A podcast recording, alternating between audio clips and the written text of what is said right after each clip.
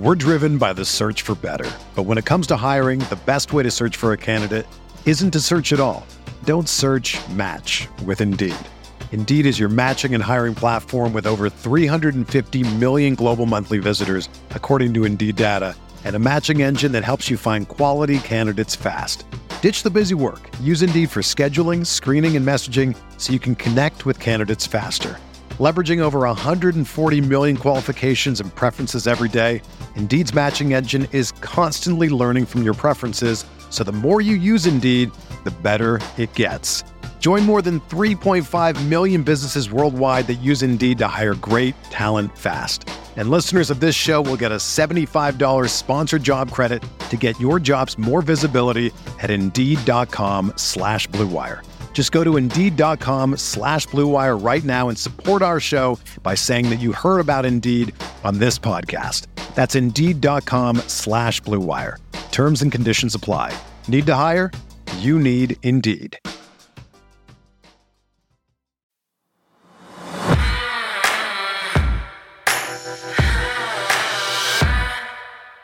Welcome into the Ravens Vault. We are now approaching and closing in on the third and final preseason game as the Ravens push forward to the 2022 regular season. And it's only right we do a game preview episode, being that the DMV is well represented. It's the Washington Commanders hosting the Baltimore Ravens. It's a Saturday, 4 o'clock kickoff and we're looking forward to a number of different pieces of content coming out in the coming days. But this one is a crossover episode for a couple different reasons. One, because of, yeah, the regional priority that we have here for both Washington and Baltimore fans and the crossover that we know is involved there, but also because Al Galdi is our special guest and Sarah, he's a member of the Blue Wire family as well. And I thought it was a good conversation. Yeah, it was a great conversation. And it'll be, I think fans will enjoy this. It was nice to kind of get his perspective of the Ravens being, you know, just a handful of miles down south and not just his, but all the fans and the Commanders fans' view of the Ravens. I think that that will be very interesting for for Ravens fans to listen to. And their big acquisition of the offseason was bringing in Carson Wentz, and he's somebody who has been a very polarizing figure whether you like it or not or whether you believe he is or not over the course of his time in the NFL specifically around the last year or so in Indianapolis. So I'll be curious to see how much he plays if at all and how that interior defensive line greets him down in Washington. So, anyways, we're going to get into all of that and more with Al Galdi. He's the host of the Al Galdi podcast, he's the co host of the Nats Chat podcast, and a very popular DC sports personality. So, let's bring him into the vault. All right, Al, welcome into the vault. It's your debut. I know. I've been preparing for this. I'm not sure if I'm truly ready for this, but I'm going to give it a shot. So thank you for having me. Uh, we're looking forward to it for sure. And of course, it's the third and final preseason game that we're going to be talking about in this episode between the Ravens and Commanders. And we have a number of things that we wanted to, to get your take on. You got a great pulse Uh, on the DC sports community and whatnot. But specifically, you got a new QB1 that you've had a chance to sink your teeth into throughout the course of this offseason. And he's been a big story, not only regionally and locally, but nationally as well. What is the the fans' pulse right now on Carson Wentz and his expectations going into year one in Washington? Yeah, so you know, I think initially when the Commanders traded for Carson Wentz in March, people were taken by surprise. Uh, that was not a name that had come up. Uh, anything that had been out there about Carson in the preceding weeks to the trade was pretty much negative. I mean, the way that the Colts were talking about Carson even before trading him stood out. Chris Ballard the Colts GM did a press conference at the combine that still hard to believe happened, but Ballard, while Carson was still on the Colts, uh, threw a lot of shade on Carson, talked about him needing to grow and handle criticism, criticism better, etc. So the initial reaction to the trade was not very favorable. As time has gone on, I think people have become much more open to Carson Wentz, myself included. Now, I think there are still a lot of questions and concerns. It's impossible to ignore the obvious thing of uh, the Commanders are his third team in three seasons, but you do with Carson Wentz see some things that are encouraging. Um, so far, he has said everything you want to hear uh, in terms of, you know, past criticisms and past struggles and the really bad two games he had to conclude his tenure as Colts quarterback. You know, he has taken ownership of his struggles. He has not been defensive when asked tough questions. And, you know, all of this is talk, and, you know, none of it's going to matter if he doesn't play well this coming season. But, you know, you get the sense that maybe Carson has grown up a little bit and maybe is uh, cognizant of, hey, this may well be his true last shot at being a QB1 in the NFL. So that's been good. The other thing with Wentz is, you know, if you look at him objectively, he's not a great quarterback by any stretch, but he certainly can be decent. And Washington has had uh, really bad quarterback play for four consecutive seasons now. So decent is actually a marked improvement. Like if Wentz can just be like a top 15 starting quarterback in the NFL, that's substantially better than the quarterback play that Washington has had in recent years. And so if Wentz can just play at that level, um, that's going to mean good things for the Commanders because they have not had quarterback play like that in a while. It says a lot about the franchise and the uh, the real struggles the team has had in terms of finding good quarterback play. But you know, most people are looking at Carson Wentz, myself included, as he doesn't have to be great; he just has to be decent.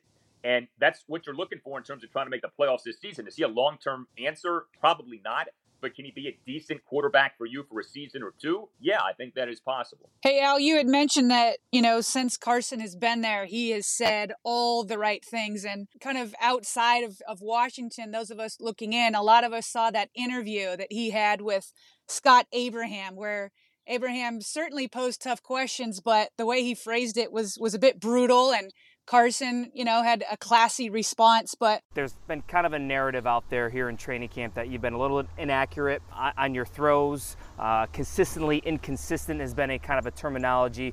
How would you assess your performance in training camp, and is that characterization uh, fair? Yeah, I mean, for one, it's camp. You know, I think uh, I didn't know that, so thank you. Yep. But, uh, I know because I know you told me you don't read that stuff. At the same time, uh, I'm my biggest critic, so I, I come back after practice yeah. and I'm kicking myself over one, two, three, four, five plays. You know. Real talk here, Carson. It's been well documented. Philly didn't want you. Indy didn't want you. Do you think this is your last chance to prove that you can be a starting quarterback in the NFL? Yeah, you know, I don't really think about all that stuff. For me, I'm playing the game that I love, and I have the most confidence of anybody in myself to deliver, to play at a high level, to you know be a part of something special here with this team. And so I don't, I don't put all that pressure on myself. I don't put you know people can can feel that way. People can say what they want, and uh, I have no issue with that. You know that is what it is. But for me, I don't I don't think in those terms. What are your thoughts on that interview? And number two, what are your thoughts on team president Jason Wright kind of clapping back and, and threatening access. Yeah, that was a big deal. You know, I know Scott Abraham a little bit. He's a good man. He's not, you know, like some jerk or anything like that. And he's far from like a hater of the commanders. He's actually put out a lot of positive content about the team. Uh, I do think that that specific question that triggered a lot of people, you know, was phrased in a bit of a harsh manner. It didn't have to be phrased that way. I don't know if he was trying to be sarcastic or trying to overstate something in order to kind of loosen things up, but you know, it didn't come off that way for sure. You know, say that Philly didn't want you, Indy didn't want you, like okay, uh, we get that. So yeah, I mean, I think in hindsight, it probably could have been phrased uh, with more of a bedside manner. Um, so a few things with all of that. I thought Carson handled it perfectly. And like I said, Carson, in every instance since the commanders traded for him, has handled tough questions very well. He has been asked questions about why the Colts traded him. He has been asked questions about what the Colts owner and CEO Jim Irsay has said about Carson, and Irsay has not been shy about being critical of Carson. Uh, Carson has always taken the high road. Carson has not shied away from, again, him having played poorly over the Colts' final two games of last season. So I know for me as a fan of the team, what stuck with me was hey, this is another instance of Carson Wentz handling a difficult question. Well, again, what does that mean for the coming season? Who the heck knows, right? It's all just talk. But it would be really troubling if he was getting all defensive and he was, you know, uh, getting antsy about being asked these tough questions. Like he's handling them quite well. So that definitely stuck out with me. Now, specific to the team president, Jason Wright, I thought that Jason's tweet at Scott was overly harsh. Uh, I didn't think that Jason needed to do that. Carson handled the question just fine. I didn't think that Carson needed the team president, who, by the way, is in charge of business operations, not football operations, to defend Carson. Yeah, at the same time, I can respect what Jason Wright did. He was standing up for a coworker, a teammate, and I don't think that there's anything wrong with that. But, you know, if you read the tweet that Jason sent back at Scott and for everyone to see, you know, Jason starts essentially threatening uh, Scott's access and talking about how, well, good luck developing a rapport with other commanders' players, as if Jason was like uh, trying to communicate to commanders' players, hey, don't talk to this guy. And Jason called Scott, I think it was like arrogant and pompous or something like that. I thought that that was a bit much. I didn't think that we needed that. Uh, you know, Jason Wright, uh, to be honest with you, has had his own problems since he came here. He, he seems like a good man, but there have been a lot of PR mishaps. There have been a lot of things under his purview that have not gone well. To me, if I'm Jason, I'm focusing on getting those things right and not worrying about what a reporter is asking your quarterback. That's more of a football thing. That's something I think if anyone was going to handle, probably Ron Rivera uh, should have handled. But yeah, I mean, to me, I think the big takeaway is again Carson and him handling, like you guys pointed out, a question that was not a softie and giving pretty much the exact answer you want to give. Al, you and I chatted a few weeks ago, and I think along these same lines, right? The overarching theme here is that can it ever just be about football in the district? Apparently not.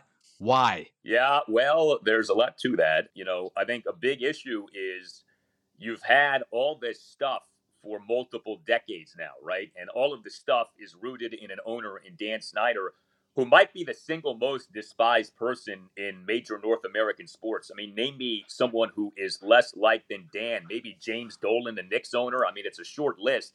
So you have this cumulative effect of all of these things for all of these years. And what keeps happening is that stuff keeps coming out and stuff keeps coming up. And so you can't get away from it. And, you know, Ron Rivera has said, you know, like, let's move forward, let's focus on the future. I think we all would love to do that. It's hard to do that, though, when, like, every five minutes, something seemingly is popping up from the past. It starts with the owner. There's no question about that. And, you know, the unfortunate thing is, I don't know that that's going to change anytime soon. Now, there have been some things over the last, say, 12 to 24 months that perhaps suggest that maybe possibly Dan's ownership tenure could come to an end. You know, there have been multiple scandals. There was a report in USA Today a few months ago that some of the NFL owners were finally taking stock of who might be on board with voting Dan out of the NFL. But the momentum toward Dan being ousted really seems to have slowed down. And I don't think you should be holding your breath if you're a Commanders fan that Dan's going to be ousted anytime soon. You know, he's in his 50s. It's not like he's in his 80s or 90s. So, you know, barring something unforeseen, he's going to be the owner of the team for years to come. So this is just kind of how it is. And the team, if it's ever going to be good for any sustained period of time, needs to overcome the owner, which is, you know, you hate saying that as a fan of the team, but that's kind of the reality of the situation. Ron Rivera was brought here to change the culture. There's irony in that because the bad culture starts with the guy who hired Ron and Dan Snyder. I think Ron has done some positive things.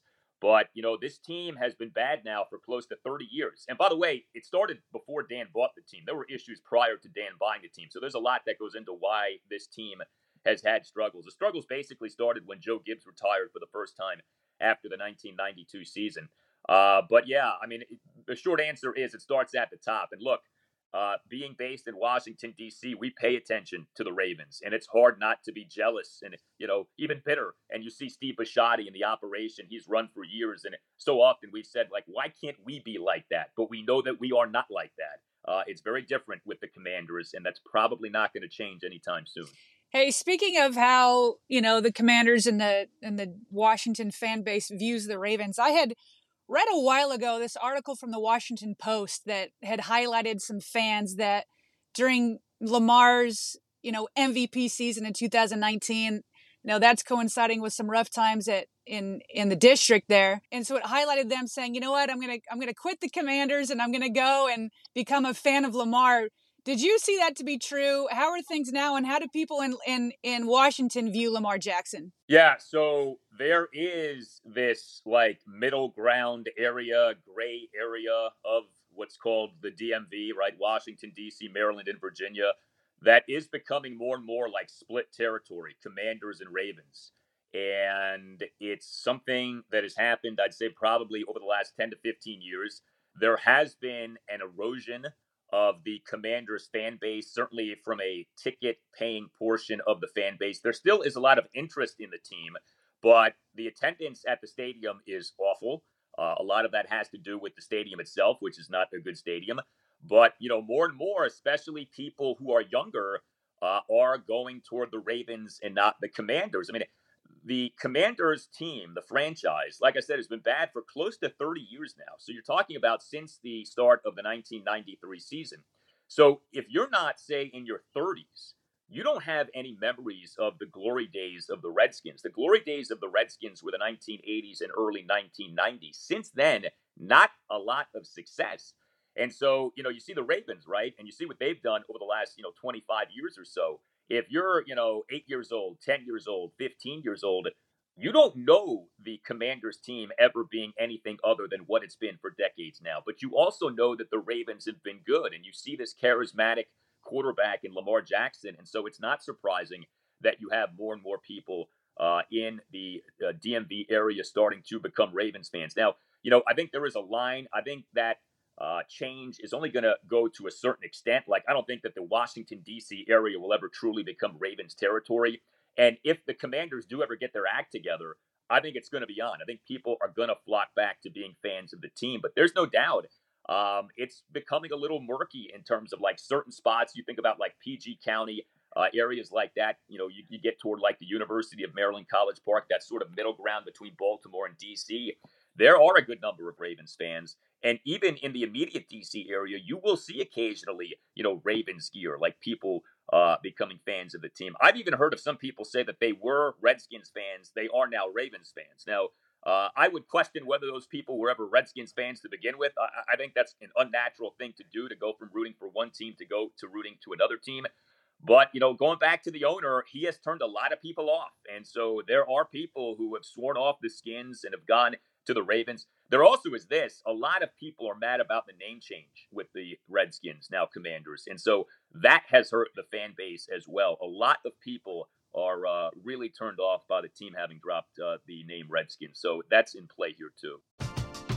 We're driven by the search for better. But when it comes to hiring, the best way to search for a candidate isn't to search at all. Don't search match with Indeed.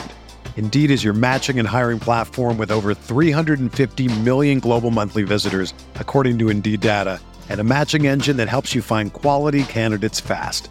Ditch the busy work. Use Indeed for scheduling, screening, and messaging so you can connect with candidates faster. Leveraging over 140 million qualifications and preferences every day, Indeed's matching engine is constantly learning from your preferences, so the more you use Indeed, the better it gets. Join more than 3.5 million businesses worldwide that use Indeed to hire great talent fast. And listeners of this show will get a $75 sponsored job credit to get your jobs more visibility at Indeed.com slash BlueWire. Just go to Indeed.com slash BlueWire right now and support our show by saying that you heard about Indeed on this podcast. That's Indeed.com slash BlueWire. Terms and conditions apply. Need to hire? You need Indeed. Now let's talk about the face of the franchise who's expected to miss at least the first four games. Chase Young, of course, and kind of like Gus Edwards here in Baltimore, Ravens running back. It's sort of unclear in terms of where his rehab is coming back from his torn ACL. I know Chase is in a different situation, but is it clear where he is right now? Uh, no, it's not. What is becoming increasingly clear is that he suffered a more serious injury than we were told. Uh, you know, initially it was torn right ACL. And uh, as you guys know, not every torn ACL is the same, right? Like so often a torn ACL is accompanied by, say, you know, a torn MCL, a torn meniscus. Uh, sometimes you have to undergo procedures with your torn ACL that someone else who suffered a torn ACL does not have to undergo. Well, we have come to find out that Chase's torn ACL was not your normal torn ACL, and he had to have a graft from his left knee used on his right knee. Uh, there now is uh, an indication that he suffered a torn patella, so that's part of all of this. So it's more complicated than just torn ACL. The other thing is he suffered this pretty late into last season. He suffered it on November 14th in a win over Tampa Bay at FedEx Field. And there's irony there because that was one of the more surprising Washington wins in recent team history. So it was this glorious day, but it's on that day that, you know, your foundational piece on defense suffers an injury that ends up being a lot worse than anybody realized. So he's on the active, uh, physically unable to perform list. He's going to miss at least the, or excuse me, the reserve physically unable to perform list. He's going to miss at least the first four games of the Commanders' regular season, and I think that he could miss more. Uh, I think it's possible he doesn't make his season debut until say week six, week seven. He can come back in week five. I don't think any Commanders fan should be holding his or her breath on that. And what further complicates things is that you know Chase had a great rookie season. 2020 he was the Associated Press Defensive Rookie of the Year, but last season was not a good season for him. He was a disappointment, and then he suffered this knee injury. And now you look at his third NFL season, this 2022 season, it could end up being a lost season because you don't know when he's going to make his season debut. And, uh, you know, it may well be he comes back, he makes his season debut, and say he's on a pitch count and he's, you know, rusty, and it takes a few weeks to get going. And by then, you know, you're into what, week nine, week 10, and uh, you're approaching the end of the regular season. So it could end up being that two of his first three NFL seasons are disappointing slash lost seasons. And uh, that's not what he was drafted for, right? And it's unfortunate. I mean, he was taken with the number two pick in the 2020 draft. He, he was as hyped of an edge defender as you know you'll ever see. Local guy, went to DeMatha Catholic High School in Hyattsville, Maryland. And uh, you know, so far it's been mixed with him. He's a talented guy. He's a good guy. It's not like he's a bad person or anything like that. But uh, it has not been what we had hoped it would be, and it's going to be even tougher now given the nature of the injury that he's coming off of. So Al, let's um let's turn our attention a little bit to this weekend's matchup. Now, the preseason there's always overreactions, right? You know, your team plays well and you think you're going to be awesome in the regular season or vice versa. You really can't tell what's really going to happen. So, help put things in perspective with for Ravens fans. What are some of like the weaknesses of the Commanders? So if the Ravens happen to do well in that area, you know, don't get too cocky. This just isn't, you know, very where we're very good. What could you say there? Well, we don't know the extent to which starters slash key commanders players are going to play. Ron Rivera at his post practice press conference on Wednesday used the phrase very limited in terms of playing starters in this game. I have my doubts about whether Ron is going to play starters slash key players. I think he may have just said that so that starters and key players prepare to play. And then shortly before kickoff, he will tell them they are not playing. Uh, I can't remember the last time any Washington team played key players in a preseason finale. But, you know, you don't know. It is now a three game preseason. Uh, so we'll see. So I think that's kind of the first thing of you don't know who you're going to be playing. But if in fact starters do play, a major issue uh, for the Commanders this preseason, a huge issue for Washington last season was a third down defense. Uh, Washington finished last season next to last in the NFL in third down defense. Uh, the Commanders so far this preseason over two games, and I'm talking about starters, not like you know fourth quarter guys, have gotten carved up on third downs. Uh, the Chiefs, who the Commanders played at last Saturday, the uh, time in which Patrick Mahomes was in the game. So the first two Chiefs offensive drives, five for five on third downs, and some massive pickups on those third downs. You know, I'm not talking about like a bunch of third and ones that were converted, like third and longs uh, or third down plays that resulted in explosive plays. So that's a huge issue for this team. It's got to get rectified. If not, uh, the Commanders are in store for a rough season. So I think third down defense is the big one. Uh, offensively, so Carson Wentz in the preseason so far has been fine. But there's been nothing dynamic about the offense. I don't know how much of that is just the team going vanilla and not game planning much, but it's hard to get a handle on okay, have things been underwhelming just because that's the preseason, or have things been underwhelming because things still aren't where they need to be? So that would be another thing. But I'm not anticipating starters and key players playing for long, and I actually would be a little surprised if they played at all. Uh, but we'll see. Uh, Ron did say very limited on Wednesday, so we'll see if he actually sticks to that. Al, give us an outsider's perspective. Could you give a rat's ass about 22 straight preseason wins in Baltimore? You know, it's funny. I've been talking on my podcast about that. I want the Commanders to end that streak just because it's like this obnoxious streak that, like, you know, you keep hearing about. But again, I go back to this from a Commander's perspective. There is this, like, you know, I don't know if jealousy is the right word, but you know, we look at the Ravens and we're like, we want to be like that. I mean, the Ravens, what they've been for years, that's what the Redskins were in their glory days. And so when you see that, you're like, this can be the case. It doesn't have to be the way that it's been with our team for so long. So yeah, in kind of a you know a cheap, bitter way, I would love for the Commanders to end that winning streak. I mean, you know, it, it, it's the classic thing of like, does the preseason mean anything? Does a preseason winning streak mean anything? It, it's such a quirky thing. But, you know, again, with the Ravens, it's like, well, okay, 22 consecutive wins in the preseason. Does that mean anything in the grand scheme of things? No. but this is an organization that has done things well for a long time. So maybe there is something to that. Like if the Jaguars had a 22 game preseason winning streak, we would know that that's worthless. But because it's the Ravens, you actually give it some thought of like, hmm, maybe there is something to that. Uh, so we'll see. Oh, it's funny because there's definitely a segment of fans that hope that the Commanders end it too. There's a segment that just want it want it over. There's another segment. It's like, no, look, this is just proof of the depth at the Ravens, and you know we'll read too much into it. So, but uh, Al, we know we got to we got to get you out of here, so we'll end it on this. Give us a big picture view. How are the Commanders looking in the NFC East? Do you think that they're a playoff con- contender? What's your outlook on them? Yeah, I do think that they're a playoff contender because if you look at the team last season, so Washington last season faced the single toughest schedule in the NFL if you go by the Football Outsiders DVOA metric. Washington last season was ravaged by injury on offense. Washington last season got wrecked by a big COVID outbreak late in the season and still went 7 and 10. And if not for all of those things, there's no reason that Washington last season couldn't have gone at least 8 and 9, maybe 9 and 8. So if you factor that in and then you look at this season, the schedule this season on paper is a lot easier. You at quarterback, I think, do have an upgrade. Carson Wentz over Taylor Heinicke, who was never supposed to be the starter last season. Ryan Fitzpatrick was. He got injured uh, with a hip injury in week one and was out for the rest of the season. And, you know, you're certainly not anticipating being wrecked by injury on offense the way that the team was last season. And you're certainly not anticipating uh, COVID being an issue this coming season, given the way the NFL is handling that now. So I don't think it's unreasonable to say, hey, there's no, you know, this team can go, you know, nine and eight or better. There's also this the NFC East has not had a repeat winner in forever. You got to go back to when the Philadelphia Eagles won four consecutive NFC East titles 20 or so years ago for the last time there was a repeat winner in the division. The division has not been a strong division for a long time. And so there's kind of like this law now of whoever won the division last season isn't going to win the division this coming season. On paper, Dallas is the favorite to win the division. But we know how things can go. Already the Cowboys are having some issues. And so if you kind of go by process of elimination, you know, the Giants, I think, still have a ways to go. Now, maybe they have a surprising season. Who knows? Philadelphia has its issues. I don't think it's unreasonable to say that the Commanders could win the division or at least get a wild card spot.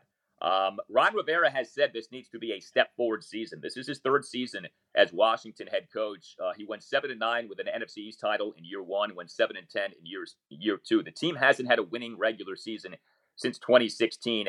You combine that with the rebrand, the new name. The team needs to have a good season. There is pressure on this team to have a good season, uh, and I think that it is possible. The Commanders overall to me are like in the middle class of the NFL. So, you know, they could go 7 and 10, they could go 10 and 7. You know, the ceiling probably isn't much higher than 10 wins, but I also think that the floor isn't much lower than say 7 losses. So, yeah, injuries, how Wentz plays, all of that's going to be key. Uh, but I do think that making the playoffs is very doable for the Commanders this year. Al, we plugged your podcasts at the top, but let everybody know where they can find you and what you have coming up. Yeah, I appreciate that. So I do the Al Galdi podcast. Uh, it comes out each weekday, Monday through Friday, out by the 5 a.m. hour. Uh, talk a lot of Commanders, talk a lot about Washington, D.C. sports. So, you know, Capitals, Nationals, Wizards. Also talk a lot of Orioles. There are still a lot of Orioles fans in the Washington, D.C. area. So we have a lot of fun with that. And uh, for anyone listening who is a Nationals fan, I also do a Nationals only podcast, the uh, Nat Chat podcast. So thank you for that. So, Sarah, a nice little primer there with Al, who, boy, does he have a man, I thought I had a radio voice until we started interviewing him. he really does. He's he's just got that silky smooth voice and he brought a lot of good perspective, Bobby. I think the biggest thing that stood out to me was just, you know, the Commanders fan base view of the Ravens. I've always kind of wondered, I mean, if if I were in their position, I'd be jealous of the Ravens too.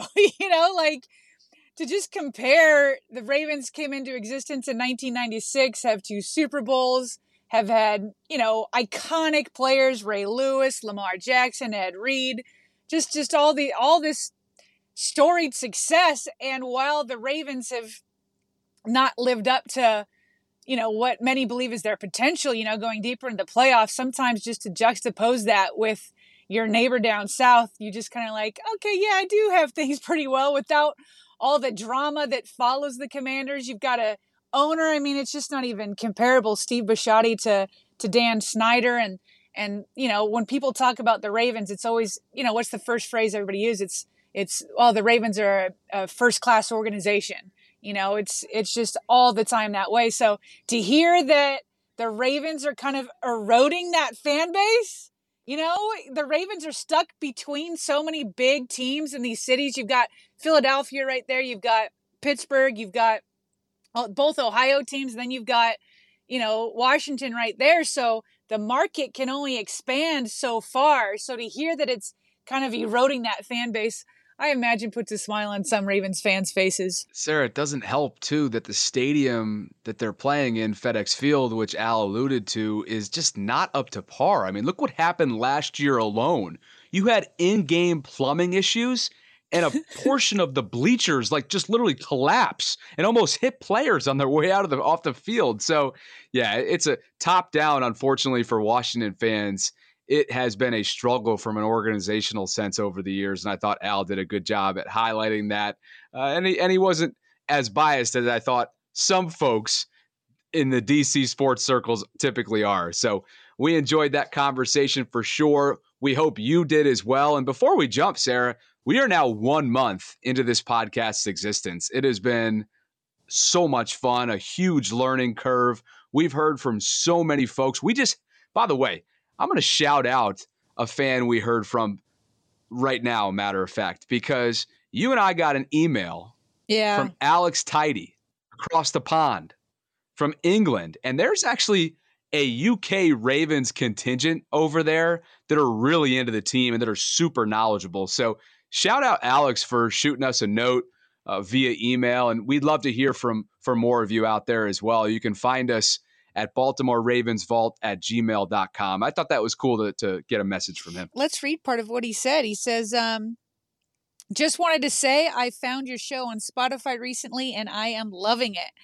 Being a Baltimore Ravens fan from the UK, it's hard to find a lot of Ravens related things outside the US here in England.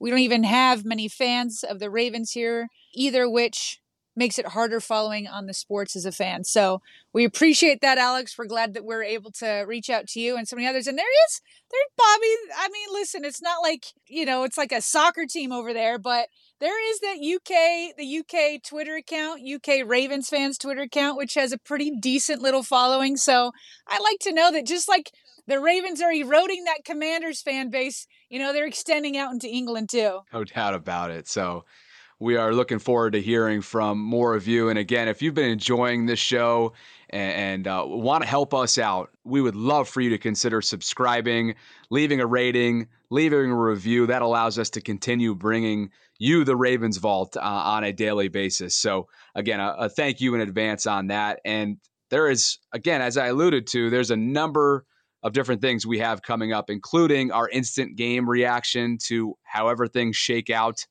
uh, Saturday in Washington in the third and final preseason game. We'll also have a special guest episode coming up on Sunday as well. We'll leave it at that for now and plenty more, including some predictions yes. forthcoming for the Ravens 53 man roster, Sarah. I know you've been you've been chomping at the bit to get that episode out. I know I that. do it. It's always such a fun exercise every year. It makes you you know, look deep into the Ravens roster, not just like only focus on Lamar, who's a big deal, but you want to like know these players all the way down to that 53rd spot. So we will definitely have predictions coming.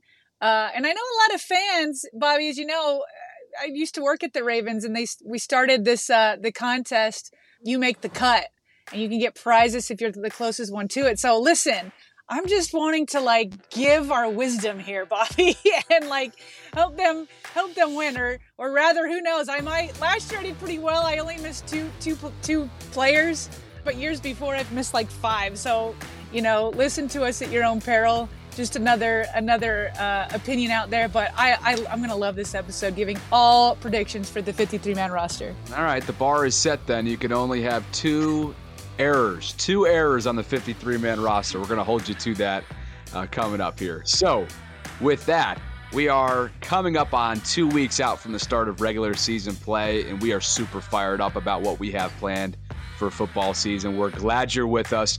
Thanks for supporting the Ravens Vault, and you'll hear from us soon.